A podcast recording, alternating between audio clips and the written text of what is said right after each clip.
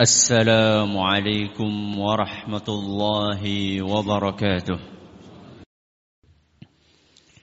الحمد لله رب العالمين ولا عدوان إلا على الظالمين.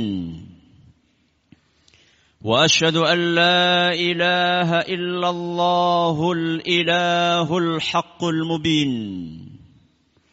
وأصلي وأسلم على خاتم الأنبياء والمرسلين.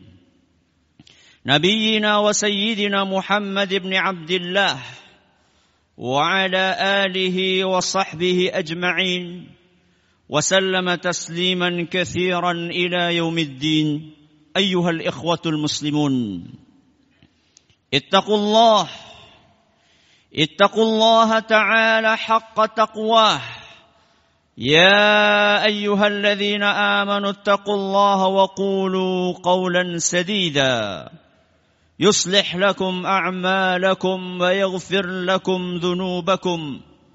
ومن يطع الله ورسوله فقد فاز فوزا عظيما. أما بعد Jamaah Jumat rahimakumullah.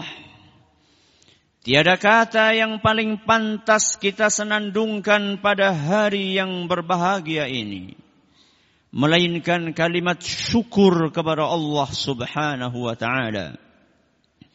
Sebab dialah yang telah mencurahkan segala jenis kenikmatan. Sehingga kita bisa berkumpul dalam majlis mulia ini. Kita realisasikan rasa syukur tersebut dengan menjalankan perintahnya dan menjauhi larangannya. Kemudian, tidak lupa kami wasiatkan kepada diri kami pribadi dan kepada jamaah sekalian untuk meningkatkan kualitas iman dan takwa kita. Sebab keimanan dan ketakwaan merupakan sebaik-baik bekal untuk menuju akhirat kelak. Jamaah Jumat a'azzakumullah. Bahwa sesungguhnya kemerdekaan itu ialah hak segala bangsa. Dan oleh sebab itu maka penjajahan di atas dunia harus dihapuskan. Karena tidak sesuai dengan peri kemanusiaan dan peri keadilan. Begitulah para pendiri bangsa kita menegaskan sikap dan memberikan pesan untuk para generasi penerus. Sebuah amanah. Sebuah amanah yang harus ditunaikan oleh setiap anak negeri. Apabila tidak, maka itu akan menjadi beban hutang yang terus berada di pundak kita bersama sidang Jumat yang berbahagia. Penjajahan identik dengan perbuatan menguasai dan memerintah suatu wilayah namun menggunakan cara yang tidak benar. Selama ini penjajahan diasosiasikan hanya dengan serbuan kekuatan senjata. Padahal Penjajahan yang tidak kalah bahayanya adalah penjajahan dengan pengaruh ideologi. Penjajahan dengan cengkeraman monopoli ekonomi. Dan penjajahan dengan penghancuran karakter manusia. Bahkan bisa jadi penjajahan jenis kedua ini lebih berbahaya Sebab prosesnya tak terasa dan tak disadari oleh kebanyakan orang. Namun efek kerusakan yang ditimbulkannya jauh lebih dahsyat. Padahal perang pemikiran ini di mata para penjajah lebih mudah, lebih hemat waktu dan biaya, serta jauh lebih efektif dari perang fisik yang banyak menguras tenaga dan biaya yang tidak sedikit. Para hadirin dan hadirat rahimakumullah. Invasi intelektual pertama kali diterapkan oleh Napoleon Bonaparte saat Prancis menaklukkan Mesir sebagai awal sejarah dimulainya perang yang menyerang pemikiran umat Islam. Bentuk invasi ini menyerang peradaban, menyerang keyakinan, menyerang pemahaman dan pengamalan agama yang benar. Umat Islam dibuat menjadi kalah tanpa harus mati secara fisik. Akan tetapi akal dan pikirannya dilumpuhkan sehingga mereka ragu dengan kebenaran prinsip dan ajaran Islam. Bahkan dibuat takut dengan ajaran agama sendiri. Buktinya, tidak sedikit di antara kaum muslimin yang enggan dan merasa khawatir ketika mengamalkan ajaran dan nilai Islam.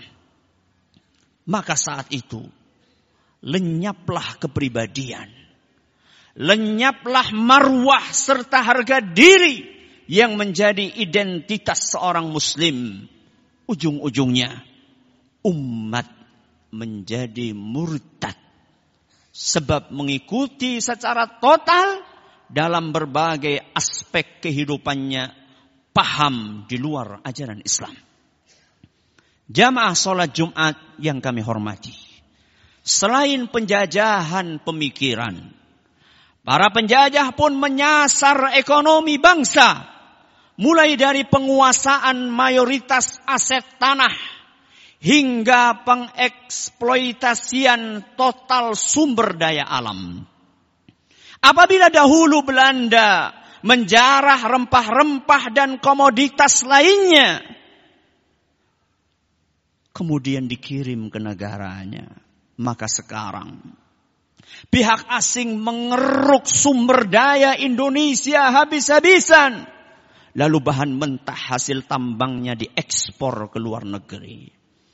Pada era kolonial, Perusahaan-perusahaan asing asal Eropa, Amerika menguasai sektor eksploitasi kekayaan alam Indonesia.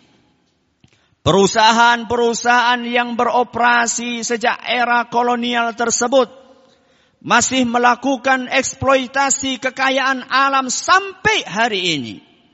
Ditambah dengan berbagai perusahaan tambah asing yang menguasai kontrak karya pertambangan semakin memperkokoh asing dalam penguasaan kekayaan alam Indonesia. Padahal sistem ekonomi Indonesia sebenarnya telah dirumuskan dengan jelas oleh para founding fathers bangsa ini sebagaimana tertera dalam pasal 33 Undang-Undang Dasar 1945 yang berbunyi satu Perekonomian disusun berdasar atas azas kekeluargaan. Dua, cabang-cabang produksi yang penting bagi negara dan yang menguasai hajat hidup orang banyak dikuasai oleh negara. Tiga, bumi, air, dan segala kekayaan yang terkandung di dalamnya dikuasai oleh negara dan dipergunakan bagi sebesar-besarnya kemakmuran rakyat. Ma'asyiral muslimin rahimakumullah. Penjajahan akhlak dan perilaku tidak kalah mengerikan. Propaganda LGBT semakin marak sebagaimana penyalahgunaan narkoba juga semakin menjadi-jadi. Betul bahwa Indonesia sudah 73 tahun lamanya merdeka dari penjajahan Belanda. Akan tetapi Kemerdekaan itu tidak serta-merta terjadi di seluruh lini kehidupan. Karena sekarang Indonesia masih terjajah oleh sesuatu yang bernama narkoba. Bahkan presiden kita mengatakan bahwa saat ini Indonesia berada dalam status darurat narkoba. Hampir setiap hari ada saja pengedar dan pemakai narkoba yang ditangkap aparat penegak hukum. Peredaran dan pemakainya tidak hanya menyasar masyarakat yang ada di perkotaan, tapi juga sudah merambah sampai ke pelosok negeri. Sepanjang tahun 2016 saja. Satu tahun 2016 ratusan ton sabu asal Cina masuk ke Indonesia. Angka itu merupakan informasi yang diperoleh oleh Badan Narkotika Nasional BNN dari Cina sendiri. Padahal Cina bukan satu-satunya pemasok narkotika ke Indonesia. Jenis-jenis lainnya seperti ekstasi ada dari Eropa, dari India, dari Afrika. Padahal narkoba akan menghancurkan kehidupan bangsa Indonesia. Sama halnya dengan penjajah. Oleh karenanya, Indonesia harus diselamatkan dari penyalahgunaan narkoba yang tidak ada secuil manfaat yang akan dipetik oleh para pemakainya melainkan hanya keterpurukan.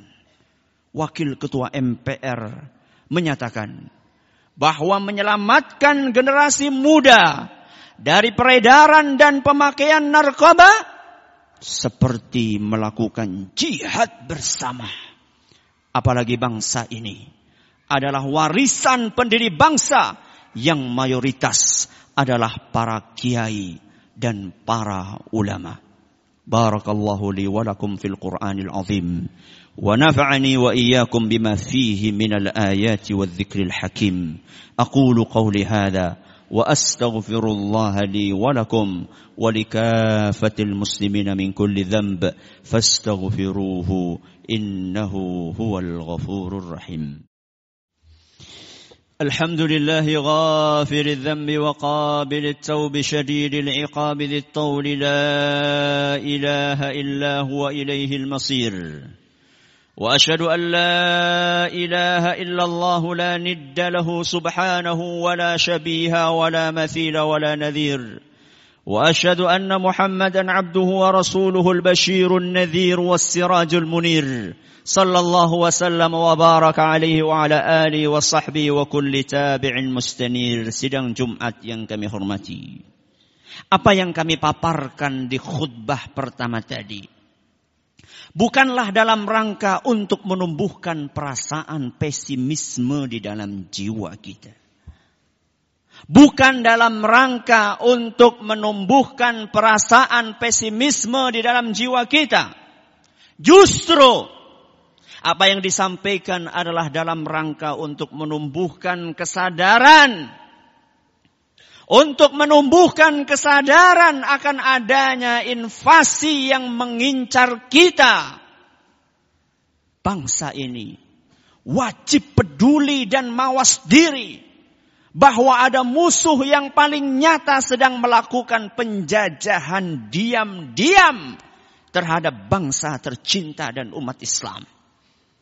Mari kita kembali mengkaji kebenaran ajaran Islam yang telah diatur dalam manhaj yang murni dan beramal dengannya. Mari kita bina kepribadian dan karakter yang luhur secara estafet terhadap generasi-generasi penerus. Mari kita jaga ukhuwah Islamiyah dan persatuan umat. Mari kita berperan aktif dalam membangun bangsa yang berkeadilan. Selanjutnya, Mari kita berdakwah. Menyampaikan ajaran Islam semaksimal mungkin terhadap umat di berbagai kesempatan dan tempat. Lalu kita tingkatkan. Lalu kita tingkatkan kesabaran ke level yang paling tinggi. Yakni bersiap-siap untuk melawan keangkara murkaan dengan segenap kemampuan dengan dilandaskan ketakwaan kepada Allah Subhanahu wa taala.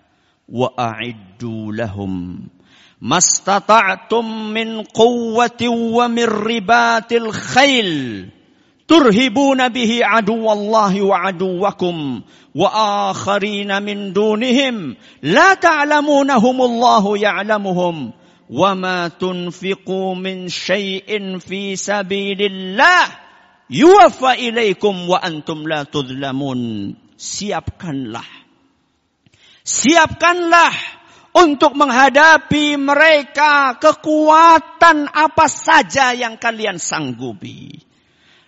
Dan dari kuda-kuda yang ditambat untuk bertempur yang dengan persiapan itu kalian akan menggentarkan musuh Allah, akan menggentarkan musuh kalian, dan menggentarkan orang-orang selain mereka yang tidak kalian ketahui, padahal Allah mengetahui mereka. Apa saja yang kamu nafkahkan di jalan Allah, pasti akan dibalas dengan sempurna, dan kalian tidak akan dirugikan. Al-Quran Surat Al-Anfal ayat 60. Hada. وصلوا وسلموا رحمكم الله. على الصادق الأمين كما أمركم بذلك مولاكم رب العالمين. فقال سبحانه إن الله وملائكته يصلون على النبي. يا أيها الذين آمنوا صلوا عليه وسلموا تسليما. اللهم صلِّ على سيدنا محمد وعلى آل سيدنا محمد كما صليت على سيدنا إبراهيم وعلى آل سيدنا إبراهيم إنك حميد مجيد. اللهم بارك على سيدنا محمد وعلى آل سيدنا محمد كما باركت على سيدنا إبراهيم وعلى آل سيدنا إبراهيم إنك حميد مجيد. ربنا ظلمنا أنفسنا وإن لم تغفر لنا وترحمنا لنكونن من الخاسرين. ربنا اغفر لنا ولإخواننا الذين سبقونا بالإيمان ولا تجعل في قلوبنا غلا للذين آمنوا ربنا إنك رؤوف رحيم. اللهم أصلح ولاة أمورنا ووفقهم لما تحب وترضاه. يا الله bimbinglah pemerintah kami. untuk menuju kebaikan dan karuniakan taufik kepada mereka ke jalan yang engkau ridhoi dan cintai. Rabbana la tuzigh qulubana ba'da idh hadaitana wa hab lana min ladunka rahmah innaka antal wahhab. Rabbana atina fid dunya hasanah wa fil akhirati hasanah wa qina adzaban nar. Wa sallallahu ala nabiyyina Muhammadin wa ala alihi wa sahbihi wa man tabi'ahum bi ihsanin ila yaumiddin. Wa akhiru da'wana الحمد لله رب العالمين.